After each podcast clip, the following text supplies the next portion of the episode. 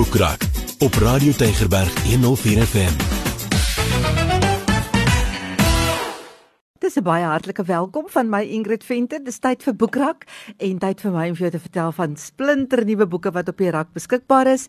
Ek sê baie dankie aan die uitgewers. Hulle stuur gereeld vir my van die boeke en dan kan ek weer lekker uitdeel na verskillende instansies. So as jy weet van 'n instansie wat kan doen met 'n boeke, dan kan jy vir my laat weet. Jy kan vir my e-pos stuur na ingrid@104fm.co.za. Maar onthou, dit moet 'n plek wees waar die boeke mooi bestuur word want dit mag nie verkoop word nie. Dis mos nou nuwe boeke, so uh, daar moet daar moet goeie beheer oor die boeke wees en dan kan jy vir my e-pos stuur en dan kan ons van daar af bietjie verder gesels. Maar kom ek vertel vir jou van die boeke wat ek vandag hier byderhand het. Die eerste een is 'n kinderboek. Ag, dit is so lekker die kinderboeke is uitgegee deur Lapa. Die skrywer is Laurie Ann Preston. Dit is geïllustreer deur Ilani Bild en die boek se naam is Trixie. Dit is 'n Engelse boek. Kom ek sê eers gou so. Nou hierdie Trixie is baie onmoontlik. Sy het 'n hele sak vol tricks. Dis nou net presies hoe ek dit wil noem. Jy weet daai goed wat poetse bak op mense, wat jou kinders ook al op jou gedoen het waarskynlik en jy dalk al op ander mense toe jy nog jonk was. Maar sy wat Trixie is kom die hele tyd in die moeilikheid, maar sy dink die hele tyd sy is eintlik onskuldig. O jene, jy lag lekker in hierdie boek. Dis nou 'n ou dingerige boekie en ehm um, hy gaan lekker maklik lees vir jong lesers en jy kan sommer voorlees ook uit dit uit, maar dit is sommer net 'n lekker lag vrolike boek. Hier's drie storieetjies in. Die een is The Sneezing missing powder trick. Nou kan jy net dink nê. Die ander een is the stink bomb trick en die ander een is the gobbler trick. Dit is Trixie se stories en uh dis regtig snaaks. Larry Ann Preston en uh, uitgegee deur Lapa. Dan het ek 'n boek, uh, dis die tweede ene in die Branderjaar sage deur Joa van Duyk. Die boek se naam is Vuurvreter. Nou dit is 'n uh, avontuur. Dis al wat ek kan sê van dit. Dit gaan oor Malherbe. Sy bynaam is mos nou 4. Malherbe Albertyn. Hy beplan om die somer in Kransbos deur te bring om die magiese eilwoud te gaan soek en te vind. Hy is absoluut desperaat op soek na antwoorde. Baie van dit kom nou uit die vorige boek uit, maar dit maak nie saak as jy nie die eerste een gelees het nie. Hierdie is 'n heel nuwe storie. Maar dan is daar ook Mieke, sy is so desperaat. Sy sal nogal groot goed waag om haar drome na te jaag. Al beteken dit nou sy moet nou vier Albertyn se vertroue wen want hy's nou die een ou wat geen tyd het vir haar nie. So dis nou nogals moeilik. Dan is daar nog Jak en dan's daar nog 'n klomp goed wat tussen hulle twee ongesê gebly het. Dan is die vraag nou maar kan sy ontsnap deur saam met Malherbe of vier daar in hierdie onvoorspelbare bos te gaan verdwaal? Is dit die antwoord op Charlie se verdwyning? Wat wag daar vir beide van hulle? Hulle sê maar daar is nie altyd 'n keuse nie. So dit is die avontuur van Mieke en Vier Albertyn. Die boek se naam is Vuurvreter, uitgeskryf deur Joa van Duyk. Dit word uitgegee deur Iman en Resou. Ook sommer net vir lekker lees, Jacolet van der Berg se Die Magnifieke Ontwaking van Mel. Dit is Mel Welsh. Sy is man, sy is in haar eie wêreld. Sy het hoë selfvertroue, sy het wat sy wil hê, sy is wie sy wil wees. Sy maak die reëls en sy is sommer net altyd in beheer van alles en dan maak iemand groter as sy haar verskyning. Die persoon se naam is Isabella en uh, ewe skielik is sy nou nie meer die ene nie nê en sy kan ook nie vir Isabella ignoreer nie. Ag en dan is daar nou Victor, hy's 'n jeugwerker vol tattoos en 'n skaatsplank. Hy werk daar in die flatse van Belhar. Ag jy kan net maar verder gaan lees oor hoe ontwikkel haar lewe. Daar's ook nog haar stiefsuster Gita en uh Ag op die einde van die dag moet sy haarself eintlik nuut ontdek en sy moet kies tussen wie sy was en wie sy kan wees. Of kan sy miskien albei wees nê?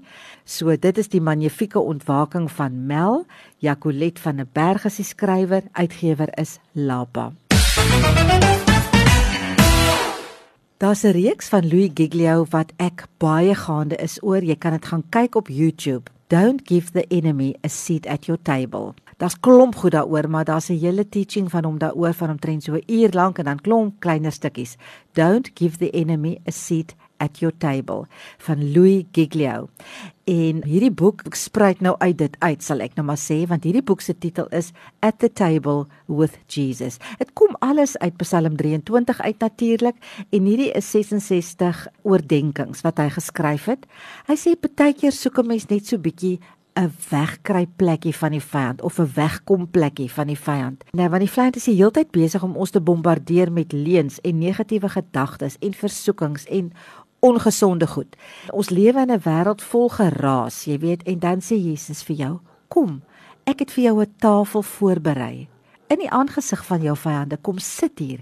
Dis 'n tafel van oorvloed. Dis 'n tafel van vrede. Dis 'n tafel van beskerming. En dit is omtrent wat jy gaan lees ook in hierdie 66 oordeenkings in hierdie boek. Is regtig 'n pragtige dagboek om te hê en hy skryf baie mooi.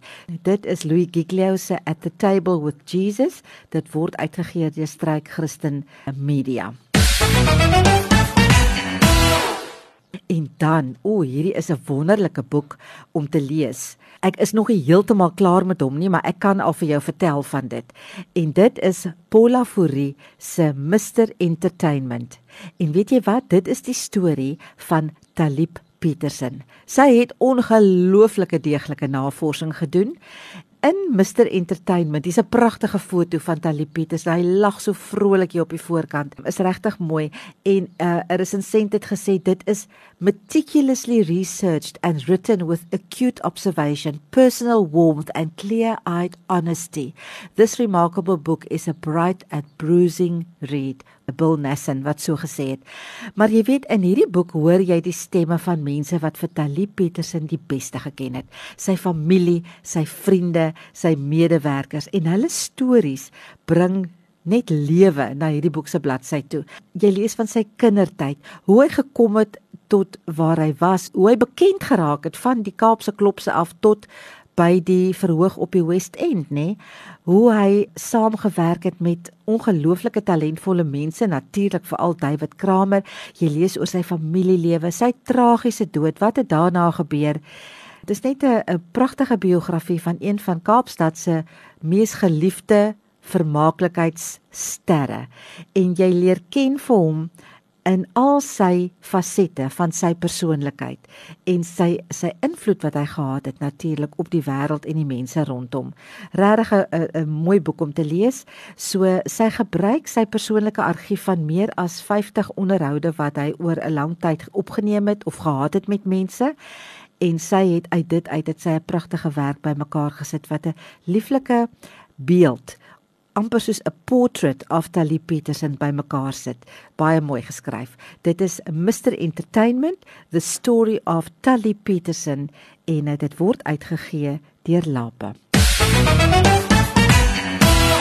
So die boek wat ek vandag wil present gee vir iemand want dit is so 'n mooi boek en die omslag is ook so treffend vir my. Dit swart met so 'n so helder groen geel lyntjie. Ek weet nie hoe om vir jou te sê nie. En voorop staan daar net at the table with Jesus deur Louis Giglio. Hierdie boek wil ek vir iemand persent gee vandag. Ek weet nie wie die wenner gaan wees nie, maar ek glo altyd die regte persoon kry hierdie boek. So laat weet maar vir ons wie is die skrywer van At the Table of with Jesus en dan lees jy lekker hier aan en as jy klaar is, dan gee jy dit bietjie aan pay it forward, nee, gee dit vir 'n volgende persoon om ook te kan geniet. Dis altyd wat ek vra. Ja, dit is ons boek, ons weggee boek vir vandag, Louis Giglio se At the Table with Jesus. Dis my geselsie by die boekrak vir vandag. Volgende week maak ons definitief weer so. So van my Ingrid sê ek dan totsiens.